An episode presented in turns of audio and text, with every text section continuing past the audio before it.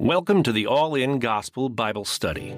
Each week, we move chapter by chapter through the Bible towards a comprehensive understanding of what the Bible teaches. All In Gospel is recorded live, featuring Dr. Seann Dikkers. You can support this broadcast by subscribing. So, Second Chronicles chapter 23 is where we're picking up at. Uh, last week we are. Uh, last week we had Joash being saved from the clutches of Ahaziah. Ahab and Jezebel's daughter is now married into Judah's uh, royal throne room. And we had a line from David, Solomon, Rehoboam, Asa, Jehoshaphat, Jehoram, and now Ahaziah is sitting on the throne. She took over the throne. She thinks she killed all of David's children, but one of them got away a common biblical theme as Moses got away in the from the Pharaoh when he was trying to kill all the Jewish babies. And then you had Jesus, of course, getting away when Herod was trying to kill all the Jewish babies. So there's a thing with evil liking to kill Jewish babies and going after that. But here we have another story that's very similar. We have Joash being saved and hidden away. Second Chronicles 22. He was hidden with them in the house of God for six years while Athaliah reigned over the land. So this evil false queen rules. It sounds like a Disney movie. For six years, she rules over this situation and the evil queen is is sitting there. The word Athaliah means affliction in an unknown, like the affliction of the Lord is how we would read Athaliah. Uh, Jehoiada means Jehovah knows and he's the husband of Jehoshabeth, who hid Joash as a baby. So you have a priest at the temple that sneaks this baby away, puts him into hiding, and six years later, of course, the baby is six years old. So in the seventh year, verse 1, Jehoiada strengthened himself. So the seventh year here, the idea is he's going to make a political move by gathering alliances to the court. There's a lot of people that don't like Athaliah um, and made a covenant with the captains of hundreds Azariah the son of Jeroham, Jer- Jeroham, Ishmael the son of Jehohanan, Azariah the son of Obed, Maaseiah the son of Adaiah, Elishaphat the son of Zichri, and they went throughout Judah and gathered the Levites from all the cities of Judah and the false, the chief fathers of Israel, and they came to Jerusalem. So he makes a covenant with these this group of men. All of these names, unlike Athaliah, have attributes of God in them. And so they the names of all the, the the versions of Jehovah and Jehovah's attributes, whenever you see a Jewish name that starts with Jah or Yah, that's at the beginning. If you, whenever you see an aim, a name that ends with Ah or Jah, then you have Jehovah somewhere in there. Um, in, in essence, if you go through the names in verse 1 and 2, it's helper, compassionate, hearer, graced, helper, which is a popular name, serving, working, adorned, judge, and memorial, memorial memorable. Uh, it's easy for the priest to sit back and to teach and do something at the temple, but instead the priest sees there's something that needs to be done here. We have to make the kingdom right. We have to fix this situation. So there is a war for the heart of Israel, right versus wrong. God's word blesses the seed of David, which now is represented by a six year old kid or a seven year old. Then all the assembly, assembly made a covenant with the king in the house of God. And he said to them, Behold, the king's son shall reign, as the Lord has said to the sons of David. Interesting that uh, Jehoiada makes a covenant before he reveals the son. And so it's like he gathered them together to learn a secret, but he didn't really tell them what the secret was. And they get there and they see that the secret is made known. Athaliah is reigning because they don't know any other option. And part of the revelation of the Son is that all of these good people in Israel realize they have an option to Athaliah. She's not the only one that can sit on that throne. And a lot of people live under tyranny or the tyranny of affliction or sin because they simply don't know any better. They haven't seen a better option. They've never met the Son, and they've never seen what God has for them. So here's the plan, verse 4. This is what you shall do. One third of you entering on the Sabbath of the priests of the Levites shall be keeping watch over the doors. One third shall be at the king's house, and one third at the gate of the foundation. And all the people shall be in the courts of the house of the Lord, but let no one come into the house of the Lord except the priests and those who the Levites who they serve. So this is the game plan. At the changing of the the the um, cycles of people that would be in, when you have a changing of the guard, so to speak, it doesn't raise any alarms when you have lots of people because you got the people going out and the people coming in. And he has three particular locations the temple, the royal throne room, and the gate of the city that are all going to kind of be locked down. And a big part of this is because they recognize Athaliah has kind of an iron grip on the city.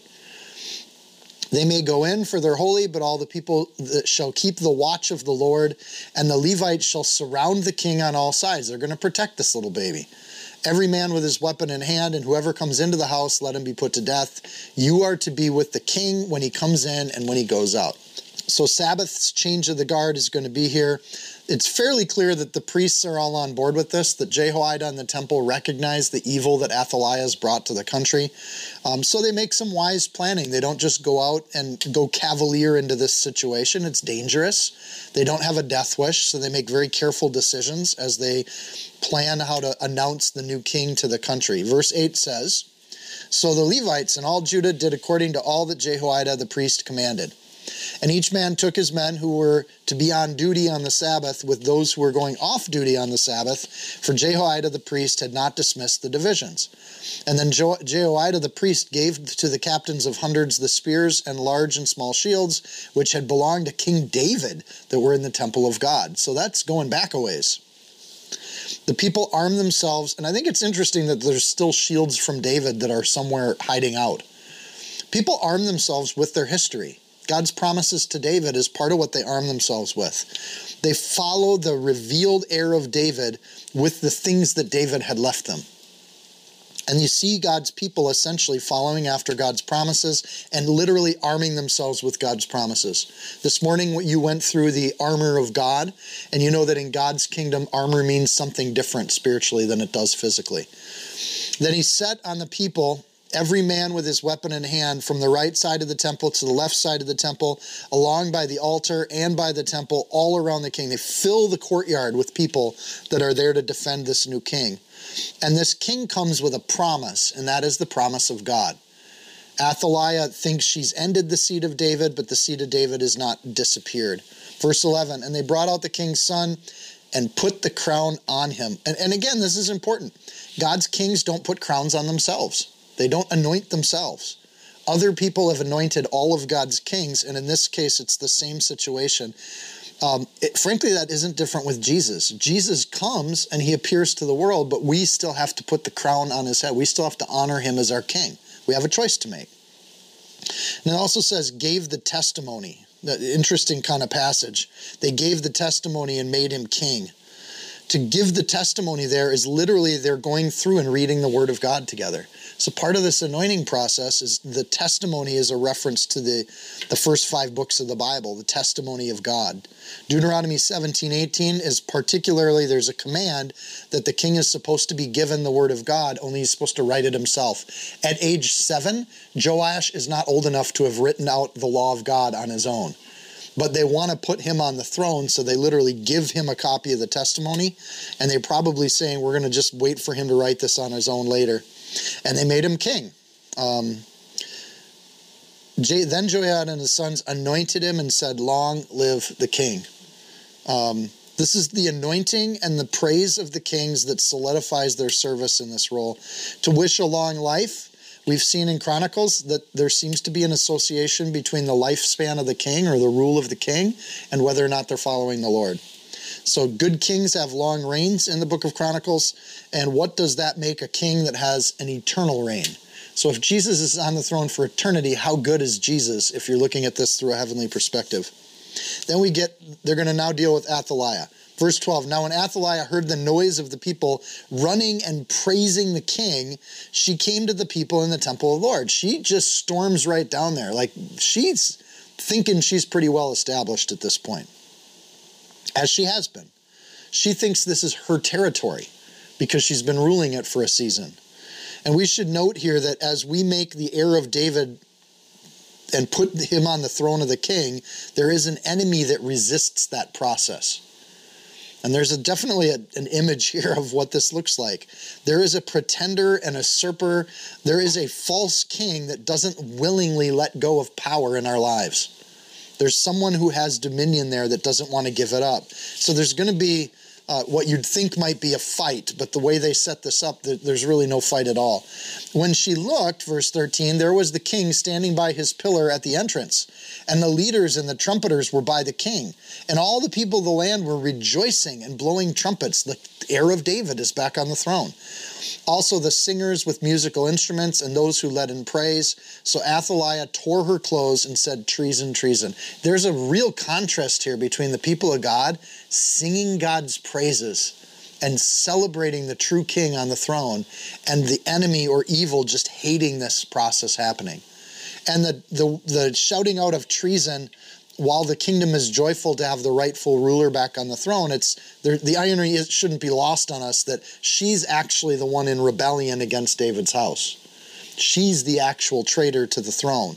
But she's been pretending to be in the rightful place for long enough, she's convinced herself it's her throne at this point. And Jehoiada the priest brought out the captains of the hundreds who were set over the army, and he said to them, Take her outside under guard and slay with the sword whoever follows her. For the priest had said, Do not kill her in the house of the Lord. The house of the Lord is a sacred place. We're not going to execute a civil judgment here. Historically, the law says that for people that have killed other people, the, the just consequence for murder, which Athaliah, remember, murdered a lot of people. She murdered anyone she thought would challenge her. But the just sentence for a mass homicidal maniac is to be executed. So there's a certain it's not that Jehoiada in verse 14 is angry or harsh or cruel, and you'd say, oh, they're, they're killing people in the Old Testament. He's actually executing proper judgment, and he's using the civil authorities to do it. And there's a difference between executed judgment that's been carried out according to a law versus just random killing which Athaliah has committed. She has slayed people for her own benefit, for her own hatred, yet Jehoiada is doing something very opposite. Both of them, somebody ends up dead at the other end, but the motive and the heart behind them are very different. If, jo- if, if Joash was sitting on the throne properly, Jehoiada would have never gone out of his way to kill Athaliah. It's that she committed murders, and then those murders need to be executed, or those murders need to be taken care of. So they take her outside. They take this entity that represents kind of sin and rebellion, and they get her out of the temple and they cast her out, so to speak. And I think this is interesting as an image too. Hebrews 12:1 tells us to lay aside every weight and the sin which so easily ensnares us, and let's run with endurance the race that's set before us. To get sin out of our life is a key part of this transition to put the king on the throne in our life. And we see that here too. As they crown the new king in their life, the old pretender has to get kicked out of that, cast out, so to speak. And we have this image of dealing with sin, and there is a certain ruthlessness to getting rid of sin. Sin needs to be handled with a certain prejudice, right? And if there's things in our life that are sinful, certain traitorous pretenders sitting on God's throne in our life, they need to be removed forcefully. Um, it's interesting when Jesus talks about sin, he says, if there is something that, if your eye makes you to sin, what should you do with your eye? You should cut it out. If your hand makes you sin, you should cut off your hand. There's a certain prejudice to deal with sin that's both Old Testament and New Testament. If there's something taking the throne that shouldn't be there, you have to actually get rid of it and take care of it strongly. And I don't think we're supposed to be literally poking out eyes and hands, but it's better to do that than to be cast into the furnace. And it's better to take Athaliah and get her the heck out of the temple space and execute her in a in a just civil way than it is to have her still be around plotting against the throne of the king. So they don't make the deal here. It says, do not kill her in this space, but they do get her out before they take care of it, and they're going to execute her. Um, or slay that sin. Frankly, if you want to carry out the metaphor, you can go back to Ephesians chapter 6. How do we slay sin? We have a sword. It's called the sword of the Spirit, which is the Word of God. How do you slay sin? How do we deal with sin with a prejudice in our life? We learn the Word of God and we put that into our thoughts, and it starts to execute the sin in our life and casting it out of our life. So they seized her, verse 15, and she went by way of the entrance of the horse gate into the king's house, and they killed her there. I think it's there's also the irony shouldn't be lost that she gets killed by the horse gate. This is where all the horses go in and out. So they take her out to the filthy parts of the city, and that's where she's taken care of. She goes where she belongs, where the dirt and the straw and the filth is. Unless it's a really clean horse gate, but I doubt that. All her plans against God's will, God's heir, God's people, all of those plans come to a very quick end. She has actually no authority and no power, even though she thinks she does. She's a bunch of hot air. Verse 16 Then Jehoiada made a covenant between himself, the people, and the king, that they should be the Lord's people. And this is after six years of being having idol worship introduced all over Judah with under Athaliah. And all the people went to the temple of Baal and they tore it down and they broke in pieces its altars and images and they killed Mattan, the priest of Baal, before the altars. Again, this is the civic judgment prescribed in the law. If you have somebody that's worshiping idols and practicing sorcery, the, the judgment of that, according to any civil judge, should be to execute them. And so we see the word killed in verse 17. That's not the word murdered. It's two different words in our language, just like it is in the Hebrew. They don't murder Mattan, they kill him, they execute him under a civil law. Uh, he's broken the law and they take care of it accordingly. So when the anointed heir of David sits on the throne, revival begins in the land. They start their revival by getting rid of Baal. Uh, Baal was a god, but was also, there were Baals, plural. And Baals generally were various human created gods. All of them had to do with power and wealth and prosperity. If I worship Baal, I'll have prosperity in my life. And that would take a ton of different forms. So that belief um, that success is in Baal and not in the Lord God Almighty, that was the thing that has to go. Um, killing Mattan then is according to Deuteronomy 13, they get rid of him that way. So the false worship, if it's left around to fester, uh, will become a problem down the road. So according to the law, you don't let sin fester. Don't let this belief that success is somehow any other place other than God. So the false worship gets executed decisively. Then we get to verse 18. Also, Jehoiada appointed the oversight of the house of the Lord to the hand of the priests and the Levites, whom David had assigned in the house of the Lord, to offer burnt offerings. Those are the sin offerings of the Lord, as it is written in the law of Moses, rejoicing and with singing as it was established by David. I love this just this process. When we put the son of David, the heir of David, on the throne that he belongs on, they cast out the pretender that's pretending they have authority then they go take care of the the false worship that's out there, and now they replace that false worship with a recommitment to the way that worship should happen according to the Word of God. Uh, a lot of times, new believers will try to get the sin out of their life, and then they just sit in their living room at night and look at a wall because all those things they used to do for fun are now out of their life. And that's a dangerous way to go into your walk with Christ because you have to replace that with something. And they do. They replace it with rejoicing and singing, and that's the end result. A purified life is one that is a happy life or a joyful life. Uh, so they, the oversight of the house of the Lord goes to the people that have been appointed to it. There's a community of people that support the worship of God. And so these images are consistent. Jehoiada is careful to do things as it is written by Moses to do them in the Torah and David's kingship being added to that. We have a reference to that David assigned to the house of the Lord. If you remember, part of David's contribution was he added singers or a worship ministry to the temple that was in rotations that went 12 different rotations. And then he set gatekeepers at the gates of the house of the Lord so that no one was in any way unclean should enter. The next part of this walk of faith is to mark off territory that's consecrated to the Lord. And again, as if we're looking at this as just an image, when the heir of God is on the throne, we set a guard and we set a watch over God's people. There's certain areas that we're going to consecrate. Our lives need to be guarded in a similar way. We, we're wary of unclean things and we don't allow unclean things into our life, just like they didn't allow them into the temple. Our life is a kind of temple. And again, you're like, Seann, where are you getting that from? Don't take my word for it. it it's in the word, 1 Corinthians 6:19. Don't you know that your body is a temple of the Holy Spirit who's in you, whom you have from God, and you are not your own? The Bible tells us that our lives are an image of the temple. So when we read about the temple, put your life in there and replace it as we go. So we set gatekeepers, we watch our life diligently, we let Jesus build our life. Remember in chapter 6, nevertheless you shall not build the temple, but your son who will come from your body, he shall build the temple for my name. We let Jesus build our lives.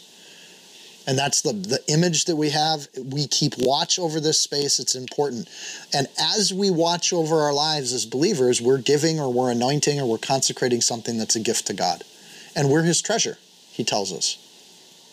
Then he took captains of hundreds, the nobles, the governors of the people, all the people of the land, and brought the king down from the house of the Lord. And they went through the upper gate to the king's house. And they set the king on the throne of the kingdom. And so all the people of the land rejoiced, and the city was quiet, for they'd slain Athaliah with the sword. The land is set right. They had six dark years, and then on year seven, everything gets set right again. And you see the heir of God being put on the throne True worship is accompanying then with a rejoicing, verse 21, and a quiet. The two great benefits of putting everything right is joy and peace.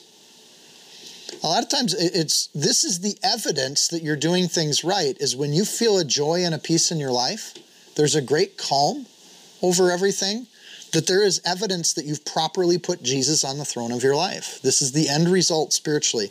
Joash is on the throne, but it's not. he's not really responsible for being put on the throne. Jehoiada leads this movement to put him there. And in the same way, we have free will when it comes to Jesus. Jesus is there, he exists, he's the heir, he should be on the throne of our life, but God set up a system where we get to choose to put him on the throne or not all the people of the land rejoicing. It's not just the priests. Everyone benefits from godly rule. And as Athaliah is gone, people are blessed by it. And then again, the great blessing, I just can't get past this. Again, the blessing of God is to not have drama and conflict. And yet, that's all we see when we look in the world. The city was quiet.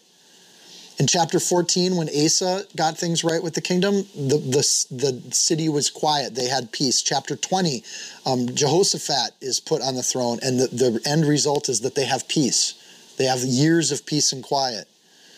And I think sometimes we want more from God, but what more could we ask for than peace and quiet in our life and a, a stability that we can live within? So they slay Athaliah with the sword. Here's the principle that Jesus himself emphasizes that we need to deal with sin and we need to deal with it quite harshly. And that we don't hate people, but we do hate sin in our own life and we get rid of it accordingly. So they deal with it, they put it out there. This is a graphic narrative. Uh, it's an equally striking spiritual idea that we do not compromise with sin. We don't spend our life looking for excuses to do things that the Holy Spirit tells us are wrong. Just get rid of those things. Don't let them fester and be in your life. Chapter 24, Joash now takes over. He was seven years old when he became king, and he reigned 40 years in Jerusalem, and his mother's name was Zibiah of Beersheba. Uh, Beersheba would be a Jewish town at this point. So Joash did what was right in the sight of the Lord all the days of, this is where other kings will say, all the days of his life but it just doesn't say that. And because of that pattern, king after king, we should like wake up when it doesn't say that. All the days of Jehoiada the priest. In other words, this seven year old had a really good godly mentor.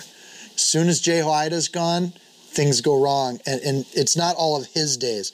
So with each of the kings, we get an image of Christ we also get a reminder that these are just images. They're humans that sin and are fallen. They're not perfect, even David.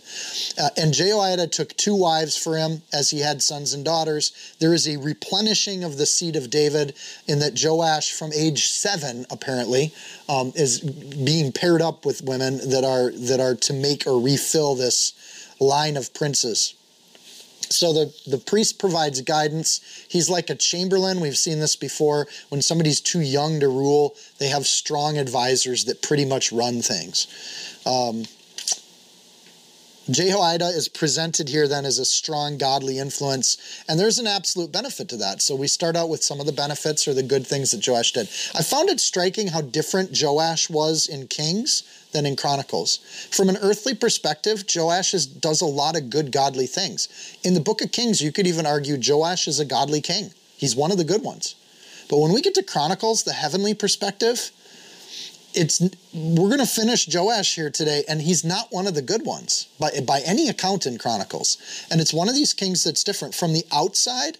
The external Joash, good king, did good things for Israel, had a forty year reign, lots of good stuff on the outside, but the heart of Joash wasn't in the right place, and the end result is he wasn't a good king. So there's a spiritual perspective with Chronicles where we start to see through some of these things. There are people that put on a good show, but on the inside they're not following the king, they're not serving the king. We'll get into that. Verse 4 Now it happened after this, after this, that Joash set his heart on repairing the house of the Lord. Again, pick up on the little things. If we know the law, where is our heart supposed to be? Our heart, mind, soul, and strength is supposed to be worshiping God Himself. But Joash doesn't set his heart on God, he sets his heart on repairing the house of God. If I can just be a good churchy person and I look like a good churchy person, then I must be a good person. But that's a faulty line of thinking. And I, and I, again, I love the Bible doesn't like necessarily point that out to us. It waits for us to learn it together and go through it together. Um, but we should know the law. We should know that this isn't where his heart should be placed in verse 4. Then he gathered the priests of the Levites and he said to them, Go out to the cities of Judah and gather all Israel, from all Israel money to repair the house of your God from year to year and see that they do it quickly. However, the Levites did not do it quickly. So the king called Jehoiada the chief priest and said to him, Why have you not required the Levites to bring in from Judah and Jerusalem the collection, according to the commandment of Moses, the servant of the Lord, and all the assembly of Israel for the tabernacle of witness? The people of Israel had an obligation to support their temple. It's a it's he's right. The commandment of Moses is that they should be supporting this temple with their annual tithe. They disobey or they defied this for starters, they got rid of Athaliah out of their life, but they're not ready to take on the responsibility of the rightful king and the heir of the throne. The fact that Joash is doing this is really repairing the house of God is not a bad thing. It's a commandment in the law of Moses. He's right. They're supposed to care for this temple and they're supposed to have this ongoing resource from the people to do it. But there's a couple things wrong on both sides that just to pick up on these. First of all, his heart's on repairing a house, not on serving the king. And then he sends people out to Ju- Judah, go out to the cities of Judah, gather all from all Israel money to repair the house. He's not supposed to do this. He's not supposed to twist people's arms to give money. This is the equivalent to putting a thermometer on the wall and, and from the pulpit saying, We need lots of money to do this thing. And look at how great this thing, look at how wonderful this temple is. But we need all your money to build this temple. But so there's this image of like arm twisting, a really good biblical example of it. Go out and try to raise all this money. Um, but in verse 5, notice that the Levites did not do it quickly. He commands quickly. That's the second component of this. Arm twist and arm twist fast. So he wants to move faster than God on doing this temple thing. And again, you could read this at a glance and say, well, this is a good thing. He's trying to rebuild the temple. And in the book of Kings, I think that's the right way to read it. But I got to this and I started noticing all these little clues that we're supposed to pick up on. From a heavenly perspective, we're not supposed to twist people's arms. And we're not supposed to try to rush things that aren't there. By the way, we did not go tour the facility this week because I was praying about this, going, maybe we shouldn't be rushing things and you just let the Holy Spirit lead in some areas. And then Jehoiada calls in the priest, and he's all upset that the priests haven't twisted arms enough. And so he has to come up with another solution. For the sons of Athaliah, that wicked women, had broke into the house of God and had also presented all the dedicated things of the house of the Lord to the Baals. So Jeho- Athaliah messed up the temple. And Joash growing up for six years in this temple, that probably really bothered him while he was growing up, as much as a five year old can be bothered. So he's probably hearing the priests talk about like how the place is coming into disrepair, the, you know, the the basins need to be cleaned and the walls are chipping and everything's the gold line the thing is starting to flake off and all those kinds of things. So he, one of the first things he does when he's seven years old is well then we got to fix the building. It's a childlike thought when it comes to religion that it matters the, the kind of the stuff around it and what's going on. So he's come to that age to rule and he gives a very simplistic thing and that fixing the temple must be a good thing because wrecking the temple was something evil people do. So it's a good thing to care for it. Verse 5 the priests go around town to town, they go asking for money. Uh, it leaves room for corruption. So the fact that the priests did not do it quickly, they weren't really highly motivated to go arm twist. And good for them in that sense. But there's also this idea that whatever money they were supposed to collect wasn't making its way back to the temple. There's corruption in the priesthood. And how far into the priesthood are we? we're, we're only a few generations in, and look at the corruption that's going on. So Joash discovers, age seven, that there's corruption. Um, the, the gifts have not been presented and dedicated to the things of the Lord. So then we come up with method or strategy two in verse eight. Then at the king's command, they made a chest. They set it outside. We're going to call that the love box. And they set it outside at the gate of the house of the Lord.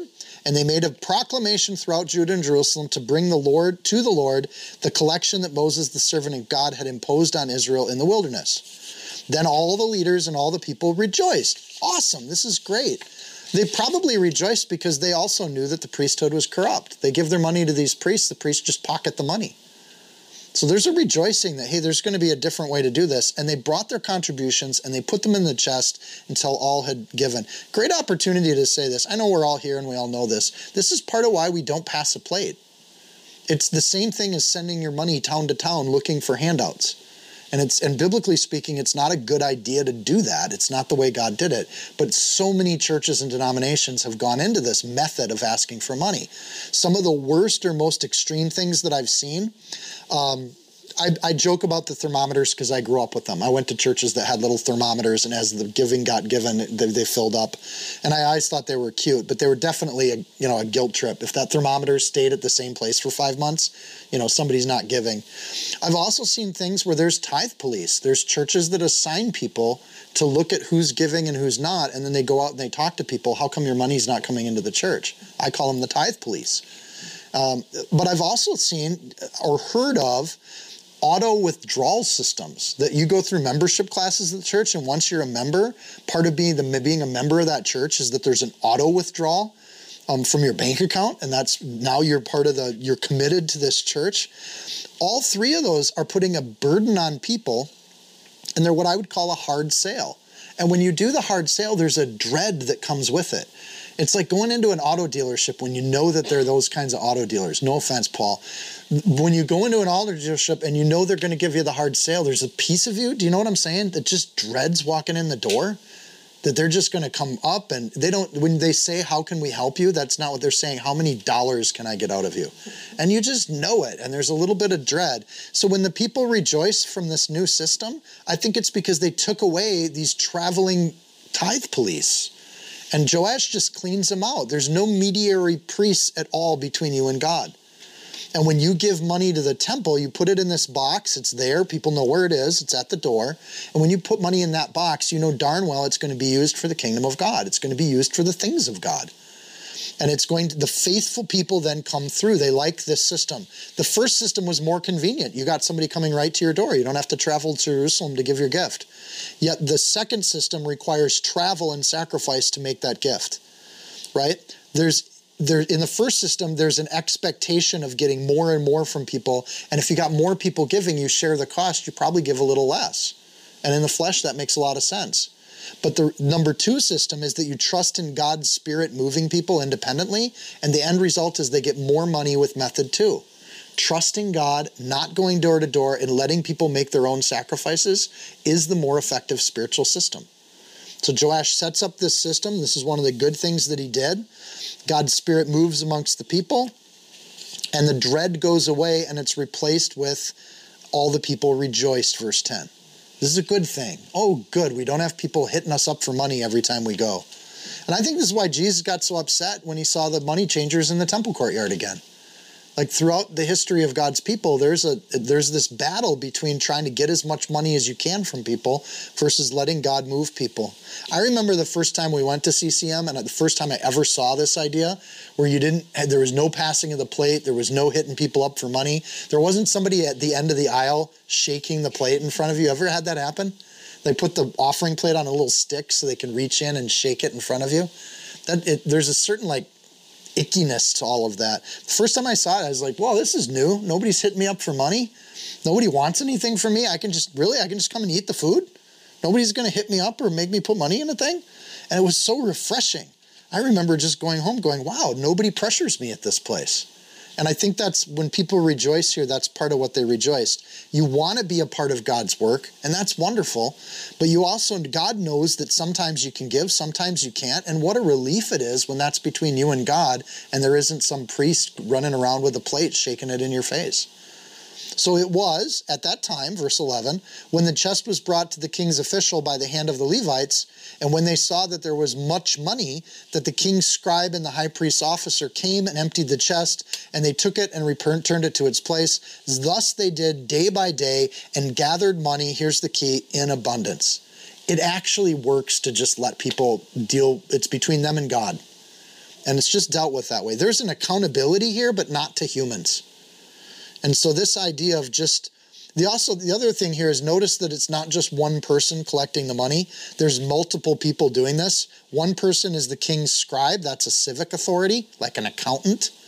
And then there's a second person, the, the representative of the Levites. So you have two people that unload this chest, count the money up, document how much money is there, and make sure it goes to the right place. So there's an accountability system when it comes to the finances. There is a transparency to what's going on here. And day by day, they have to just empty this chest out because it keeps filling up with, with resources. So, verse 12, the king and Jehoiada gave it to those who did the work of the service of the house of the Lord. What's that money for? Ministry. And if you and the work of the house of the Lord is not just teaching or doing the worship. The work of the house of the Lord is the people that repaired the marble, that fixed the sidewalks, the guard people, the watch people at the gate, the musicians that are there, and they and they make a point. They hired masons and carpenters to repair the house of the Lord. When we ask if we had a building and we needed it repaired, we don't expect people to donate their time on that. This is how they make their living. And when you work for the house of the Lord, you should be amp, you know justly compensated for those things. And also those who worked in iron and bronze to restore the house of the Lord, they actually paid their workers. So the workmen labored, and the work was completed by them. That's the result. So they restored the house of God to its original condition and had enough to reinforce it. So they have more than enough money to do it when they use this second method. Spoken to God's people as a congregation, um, Malachi 3:10. Bring all the tithes into the storehouse that there might be food in my house. And now, God, this is the only place in the Bible God invites us to test him. And try me in this, says the Lord of hosts. If I will not open for you collective you, not you as an individual. I will not open for you the windows of heaven and pour out for you such blessing that there will not be room enough to receive it. They have enough to fix the temple, that was the goal, but they also have enough to reinforce it. And when they'd finished, verse 14, they brought the rest of the money before the king and Jehoiada, and they made articles for the house of the Lord, articles for serving and offering, spoons and vessels of gold and silver, and they offered burnt offerings in the house of the Lord continually all the days of Jehoiada. Not Joash Joash, Jehoiada. This is great. So uh, again, this is one of the best examples in the Bible of, of how this should work, how it should look when God's people gather together, um, how they should do it the right way. And, and again, this doesn't speak to Joash's spiritual state, but it does say he got rid of corruption in the land and at least straightened out this whole system and how it was going to work. Um, ultimately they had human strategies that Joash tried, send people out and get them to arm twist, and it was totally ineffective. But then they do it this other way where they just trust in God's people, they trust in the heart of God's people, and they have more than enough to get done what they need to do. More than enough. So year one, with us, I think we had uh, uh, and just again for transparency on, on how money works with our little fellowship year one we didn't need a lot like honestly the money that Steph and I had, we were tithing our money to Calvary Chapel Twin Cities. And we didn't really need too much. We just had extra food in the freezer and we trusted the Lord would bring more food and fill it up. So we did food that first year. Year two, we had enough people coming to where when you're feeding like four or five people in your house, that's something you can just do with what's in the fridge.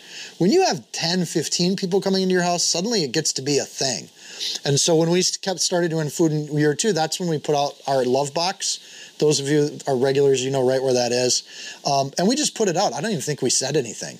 People would say, What's that for? Can I help out with the food? And we'd just say, Yeah, whatever you want to help out with, put it in the box. Um, and so that became a way in which not only do we have enough for feasting, but we had enough to buy sound equipment and get our little, you know, I talked to Zach and we were like, hey, get us the nicest sound equipment you can get. And Zach cooked us up. So we had enough for that. We continued to grow in size. We always had enough food and enough supplies to cover it. So I'm just testifying this has worked with us. In year four, we started to overflow.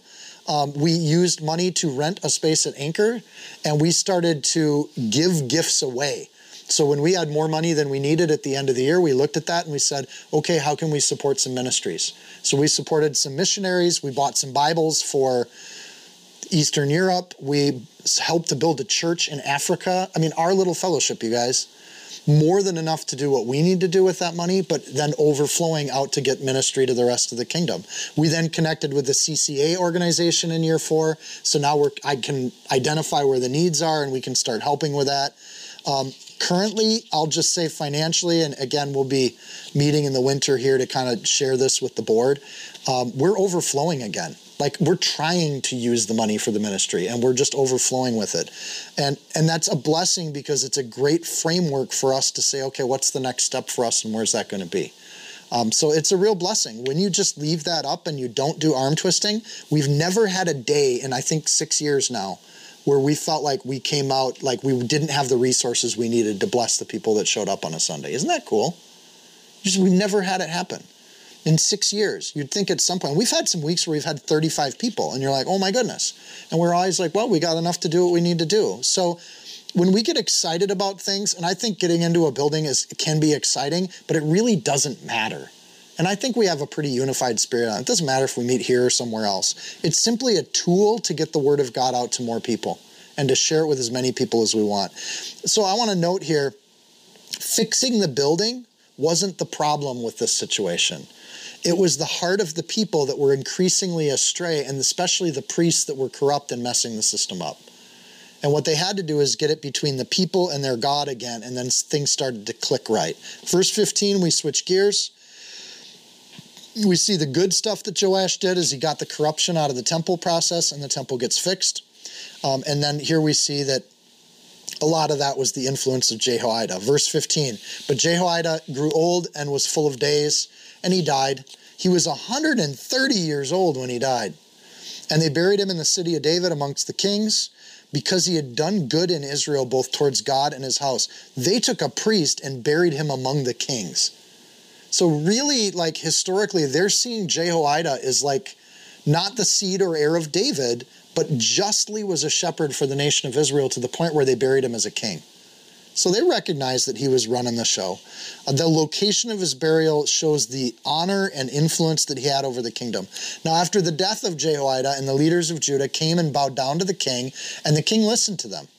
Therefore, they left the house of the Lord God of their fathers and served wooden images and idols, and wrath came upon Judah and Jerusalem because of their trespass.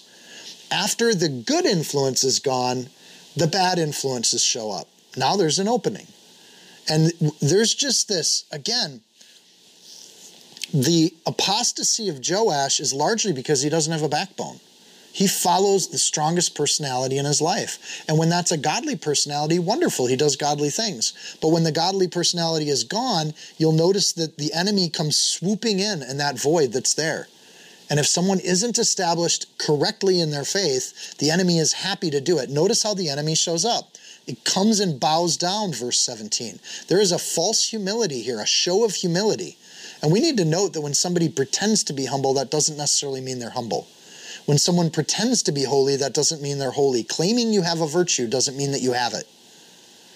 But these people come in. And In fact, when you get a little authority in life, you should really be wary of people that flatter you when they first meet you. And so when you get your first job where you're in charge of people, watch out for the people that come up with all their flattery. It's not flattery, it's flatulence. Like, think of it that way. Their counsel is not even given a line. Again, the writer of Chronicles doesn't even repeat what they said or how they said it. It's just an agenda that they have. And Joash's faith isn't rooted at this point. It was rooted in Jehoiada's faith. Jehoiada then, at this point, fails to disciple Joash properly. And so when he passes away, he, it looks almost like Jehoiada made all the decisions for Joash. And so, for those of us that are parenting or, or parenting in a few years, maybe, think about this. Every kid has to get their own relationship with the Lord. It's not good enough to live under your parents' faith. If you live under your parents' faith, and then if you're strongly swayed by your parents, you're going to be strongly swayed by other people. At some point, your faith has to become your own, your own decision, your own covenant. If you don't, you're going to fall to whatever influences you come. come at you. And I think this is frankly one of the problems in the American church right now. You have very forceful, overbearing religion, and then when kids go off to college and hear another forceful presentation on how to live and what to think, they just go right to it. They've never learned to think for themselves. They've never learned that it's their own decision, and they follow the most powerful influence in their life. And there's a, a, a, an influence that professors or teachers wield at the college level that's significant. There is a power relationship there. If you're easily manipulated to be a Christian, you're easily manipulated to not be a Christian. The thing that's got to go is that manipulation. You have to serve the Lord with your heart, mind, and soul. Joash goes whichever way the wind blows. He's not a leader. And that's the problem. This is going to be his downfall, even though he fixed up the temple. So we pray for each other in this way. We pray that we'll be resolute people that are foundationally firm. That if something happens and we have to part ways, that we won't be like kids in this matter. We're not children. Uh, Ephesians 4 14. Then we will no longer be immature like children. We won't be tossed and blown about by every wind of new teaching.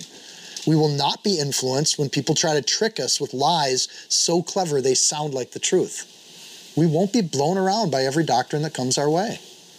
So they, they left the house, they forsook. The, notice that they have to leave the house before they go after false idols.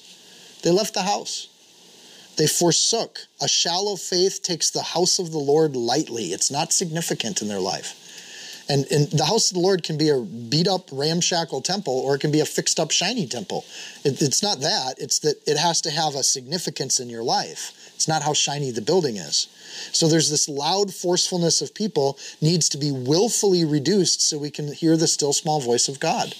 All these advisors come, they bow down, the king listens to them, never consults the Lord on things, and the next thing you know, there's images coming right back into the kingdom that sin creeps right back into our life. Verse 19, yet he sent prophets to them. That he there is God, by the way. God sends prophets to them to bring them back to the Lord, and they testified against them, but they would not listen. So he will listen to human advisors, but he won't listen to the prophets of God and the words of God. So Joash is, he's really isn't running the show. They wouldn't listen. It doesn't say Joash wouldn't listen, it says they wouldn't listen. They are now running the show. It doesn't even matter what Joash says. This is worse than Joash rejecting God himself. He's actually handed over his authority and he's letting other people run his show. And the same thing with weak Christians, it's the same thing. What's worse than them not having the Lord on the throne of their life is they're letting other people have that voice and position that don't deserve it. Verse 20 Then the Spirit of God came upon Zechariah uh, the word there is grandson, son, heir. It can be any of, it's a descendant of Jehoiada the priest. In reality, this is Jehoiada's grandson, who stood above the people and he said to them, Thus says God, why do you transgress the commandments of God? So that you cannot prosper? Because you have you have forsaken the Lord, he has also forsaken you. So they conspired against him, Zechariah, and at the command of the king, they stoned him with stones in the court of the house of the Lord. So notice that they conspired, and then there's a command of the king. It shows a complete fidelity. Whatever this group of nameless people do, Joash is their puppet. He does whatever they tell him to do. This is a weak leader. The overbearing mediators, arm twisters, collectors become a corrupter of God's people and overbearing mentors will cripple the leadership that's there. So you have just two instances in these two stories. The first story has these corrupt priests that go running around saying, You owe me. and then now you've got these corrupt civic leaders that say you have to do it our way. Both forms are a form of control over Jehoiada. They essentially take God off the throne. But here's the truth what you owe, you owe to God, not to any human. And here's another truth you need to do it God's way, not your own way, or the way of some advisor that says this is the way to do it. So Zechariah stood above. The, the phrase there means a position of authority. Like, likely he replaces Jehoiada.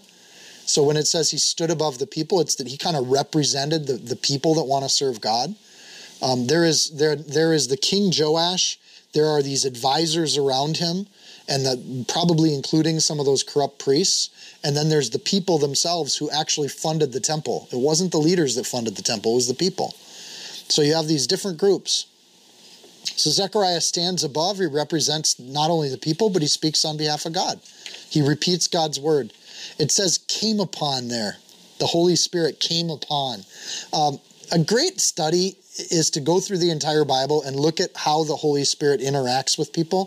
This is one of a few different ways. It's in the Hebrew, it's labash. It means to dress, to put on clothing, or to wear something.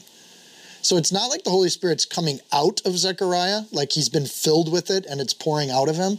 It's more like he got up in the morning and he put on some clothes called the Holy Spirit, and he's going to go out and represent the Lord in this situation. So he has Likely, this is a reference to when he put on the mantle of the high priest. It's the same word uh, that gets used in Exodus 40. The priest shall put on uh, Aaron the holy garments and anoint him, sanctify him, that he may minister unto the priest's office. So when it says he stood above the people and the Spirit came upon him, it's likely that he took upon the mantle of high priest.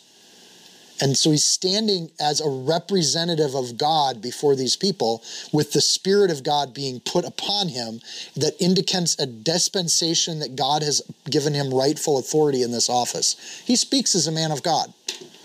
And there's a regard for those who represent God's people that has been put on here.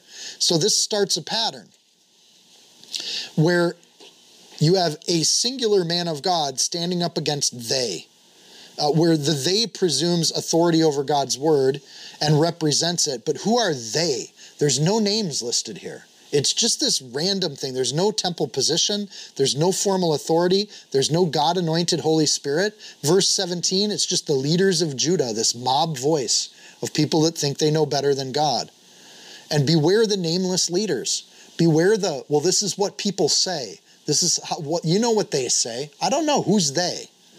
There's a they in verse 18, there in verse 18, two theys in verse 19, a them in verse 20, and two theys in verse. You see the pattern? They, them, there. This is not a spirit of God representing God. This is a spirit of the mob, of the they, them, theirs out there.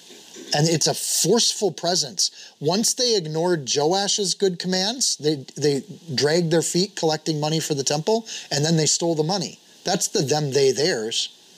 They, they undermined God's work, but now they're actively contradicting God's work. And they're giving evil commands to replace the good ones. Jesus has another name for them, they, there. He calls them snakes.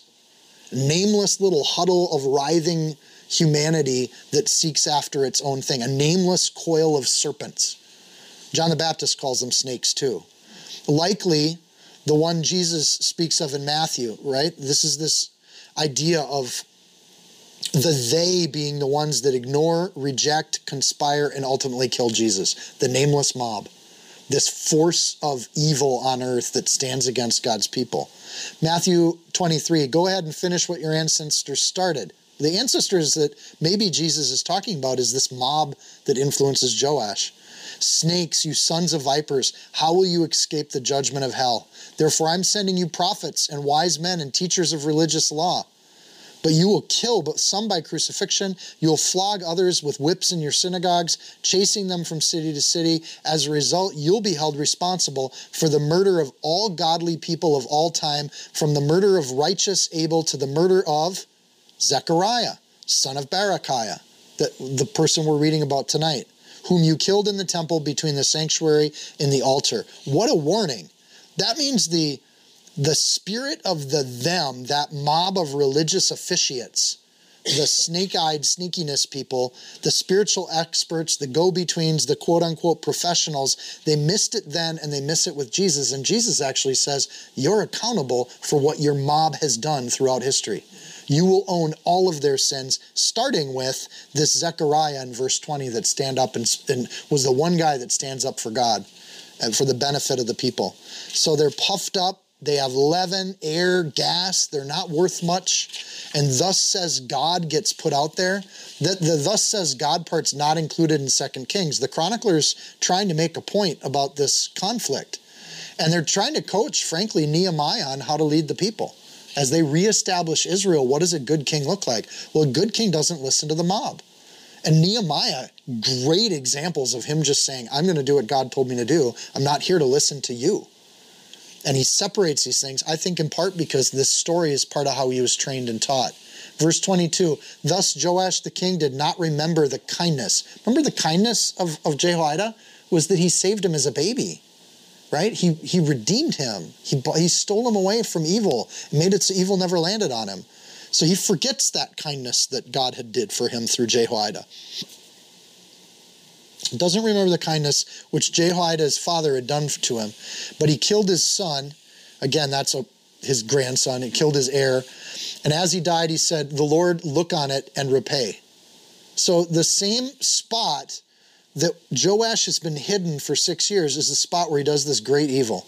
The same temples that the leaders of that temple stole him away from the harm of the enemy is the same place he, he exerts this kind of great evil in killing Zechariah. Ultimately, the forceful humans exert pressure on him, and even to the point where he's executing a godly man. So they get rid of this annoying voice of Zechariah, um, but ultimately, there's a long term reality here, and Zechariah knows that. And what he says right before he gets killed is, The Lord look on it and repay. The word there is darash. Um, it means require or to seek, and I was blessed by this. Literally, it means to rub something over until it's flat. There's an imbalance Zechariah sees with God's people right now. And he's praying that Lord, the Lord will balance that or bring justice to it. Lord, evil has risen its head. And, and Lord, you need to see what's happening here and then darash it. Require something of what's going on here. Make it right. There's a debt that's adding up called sin. And Zechariah's heart isn't for revenge. It isn't in bitterness. He simply wants God to see the injustice and darash, make it right. Do the right thing. For the persecuted, this is really the only prayer that we have. Our, our prayer as a persecuted person isn't to hate or be bitter or to seek vengeance against our enemies, but we leave things in God's hand. We trust God with our salvation. We trust Him with our with the judgment of evil and right in the world. We don't earn our salvation, and we're not here to claim the judgment of other people either. They earn or don't earn them, that's from God. And so it happened, verse 23. read, and so it happened. I think one way to read that is, and God does exactly what Zechariah prays for. Justice comes for Joash, and it comes for the they them right? There's a leveling that happens in the next few verses. God makes this right. Here's how he does it. So it happened in the spring of the year that the army of Syria came up against him, and they came to Judah and Jerusalem and destroyed all the leaders of the people from among the people and sent all their spoil to the king of Damascus. Remember, it was the leaders of the people that were the bad counselors. It was that mob of people. So he they lose all their stuff. The people of Israel seem to be fine. It's the leaders that get attacked by Syria. The Lord gives, the Lord takes away. Blessed be the name of the Lord. And he just sets it right. For the army of the Syrians came with a small company of men, but the Lord delivered a great army into their hand because they'd forsaken the Lord, the God of their fathers, so they executed judgment against Joash. We just saw Asa and Jehoshaphat have the small army and then take on a massive army and win. But now God totally flips that. Now Israel has the huge army, and the Syrians have the really small troop, and the Syrians win the battle. That should have been a huge signal to the Israelites. Once Israel was the winner in that situation, now they're getting beat in the same situation. That should be a huge thing. At one point in my life, I was winning these battles, but now I seem to be losing all of these battles. Where is my heart? How, how do I change that tide? So they executed judgment against Joash. Again, the phrasing there of the judgment isn't that the Syrians came with this wild um, rabbit attack thing. They came and they actually executed a civic judgment against Joash. They made things right, is the wording there. Verse 25 When they had withdrawn from him, for they left him severely wounded, his own servants conspired against him because of the blood of the sons of Jehoiada the priest, and they killed him on his bed. Remember, the leaders were all gone, so all you got left now are the house servants, the people. So he died, and they buried him in the city of David, but they did not bury him in the tombs of the kings. Again, where they bury him is a relevant point about how we should read these stories. Joash's waffling and weak leadership doesn't make him more friends at the end of the day. It makes him the wrong friends. And it makes everyone around him an enemy because he doesn't do anything in the name of the Lord. Therefore, he's not worth following. His own servants conspired against him. There is a, he starts with compromised worship. Now his soldiers are dying. Now his own household is against him. And everything falls apart. And, it, and, and if anything from Chronicles, from the heavenly perspective, we should see the spiritual overlay on top of all of this. When you follow the Lord, everything seems to work and click, and God brings you through trials and tests successfully. When you're not serving the Lord, there's another side to that equation. You're left to the whims of the world. The word wounded there is a disease that has been caused by wounds. Uh, verse 24, it seems those wounds are festering or rotting. Uh, in other words, he gets injured in battle, but then he comes back and he's kind of bedridden, and th- those wounds aren't healing. They've been infected in some way. And then they killed him on his bed. What's interesting is, again, the rubbing or the, the leveling of things that was prayed for by Zechariah. Remember, Joash was a baby? He was lying in a cradle when Athaliah was going to kill him. So it's an interesting symmetry that the way he gets killed is he's on his bed, and the servants, instead of stealing him away and saving him when he was powerless, it's his servants that actually kill him in a bed when he's powerless. It gets made right. That blessing of salvation is taken away. Uh, they didn't bury him in the tombs, uh, so he wonderfully restores the temple, but he isn't even done enough. His works aren't enough to get him buried with his fathers or go to heaven. He did great works, but his heart was in the wrong place. He reaps what he sows. So, this is a warning to us, to Ezra's people when they wrote Chronicles. This is a deep warning, a dire warning. Your works don't save you. You can actually build an entire church and still not be right with God at the end of your life. So again, it doesn't matter how many good things you perform or things you do, you can't act your way into heaven. You can be an actor and Jesus calls you a hypocrite. You can't act your way into heaven. It has to be for real. So there's no record of Joash repenting at any point in his life. We get that with David, we get that with Jehoshaphat. We do not get the act of repentance with Joash. That seems to be a separating factor. If there's no repentance, there's no salvation. You don't get buried with your fathers. The debt gets paid unless you ask for God to pay the debt for you.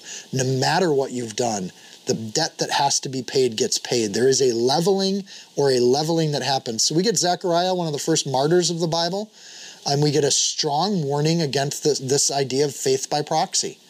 You're just because he had a good father figure in Jehoiada doesn't save Joash. Just because he did good things, his, it, it doesn't save him. At the end of the day, he has a weak character and he never resolves to commit and consecrate his life to the Lord. So, verse 26, we just get a record of those who are conspiring. These are the ones who conspired. It's interesting that the nameless they them mob does not get their names in the Bible. But in the book of Chronicles, the heavenly perspective, these people do get their name in the Bible and they get rec- recorded for all of eternity. Their names are in the Word of God. So these are the ones that conspired. The word conspired there is not with the evil connotation of like traitors conspiring against their king. The word there actually means tied together. These are the ones that united. So they came around what was right and they united against him. Uh, Zabad, which means he endows. The son of Shimeath, which means to report or echo, the Ammonitess. Jehozabad, which means Jehovah has endowed, the son of Shimrith, which means vigilant, the Moabitess. So reported as Gentiles, right? They both have Gentile parents. The king of Israel doesn't serve, God's going to use other people to do it. A key principle. We don't test the Bible, the Bible tests us. And in this idea, like it's not Joash's Jewishness that's going to save him. God will use Gentiles to make things right if he has to. So Level one, the first two names, God gives both his report, which he has, he's given us his word, and vigilance. Those two things are tied together. The report and the vigilance are tied together, and they stand watch as tools over this. God's word and our vigilance bind together against weakness and backsliding. So this is these are the ones who came together to, to make this right. Level two, the next two names, God reminds us of the rubbing of the level with two descendants of the enemies of God, Gentiles. And he uses both of these. Jehovah has endowed a vigilance on his people. So it's not necessarily our village vigilance, it's the vigilance God gives. So if you want to pick those names apart, there's different ways to do that. Um, but at the end of the day, God can use a Moabitess and an Ammonitess for his purposes. And he, God's not limited to using Jews for his work on earth. Then we finish up with verse 27 Now concerning his sons and the many oracles about him and the repairing of the house of God, indeed, they're written in the annals of the book of Kings. Go, go read Kings if you want to hear about all the good stuff Joash did. Then Amaziah, his son, reigned in his place. The interesting thing is that Chronicles acknowledges that they're skipping a bunch of stuff about Joash because, from a heavenly perspective, it just doesn't matter. All of those good things Joash did absolutely have no standing because at the end of the day, he didn't serve the Lord. So we're back to the main thread. Notice that it says concerning his sons in verse 27. The, the line of David is now replenished at the end of the day, that's the one thing Joash did is Joash had ba- babies that are in the line of David, and now the the seed of David could move forward. So we're back onto that thing, and we'll get to the next chapter, and we'll talk more about Amaziah, uh, who is now reigning in his place, and we'll pick up there next week. Lord, thank you for your word. Thank you for the lessons that are here for us to have. Um, thank you for the way in which you've given models and examples of various personalities in the Old Testament that we can read, we can look at, and we can learn from. And Lord, thank you for both Kings and Chronicles that we get two different perspectives on these people. And Lord, help us to give help to give that give us wisdom through that that we can see people through an earthly lens, but we can also try to see people through a heavenly lens and what you see when you look at our lives. So, Lord, help us to be rigorously going after our own hearts. Lord, that we may make the mistake or the error of, of thinking that or following strong Christians and thinking that that saves us, Lord. And we can make the error that we can do things on our own strength. And Lord, Joash fell into both of those. And at the end of the day, it wasn't quite enough. So, Lord, help us to be wise and do what Jesus said and to follow you with our heart, mind, soul, and strength. Um, that there's nothing that comes in the way of that. To love our neighbor as ourselves and that those are things that we're independently responsible for and that we'll be held account to. Uh, Lord, when you make things right and you you rub everything level in the world and you bring justice to the world, Lord, may we be um, your servants. May there be just nothing to rub out because we've given our lives and dedicated our lives to service, not for our gain, but for our salvation, Lord. We seek your intervention to take care of anything. We know our works don't amount to anything. So, Lord, we just ask for you to be in our hearts, be in our lives, be our salvation um, that we cannot attain on our own, Lord. In Jesus' name, amen.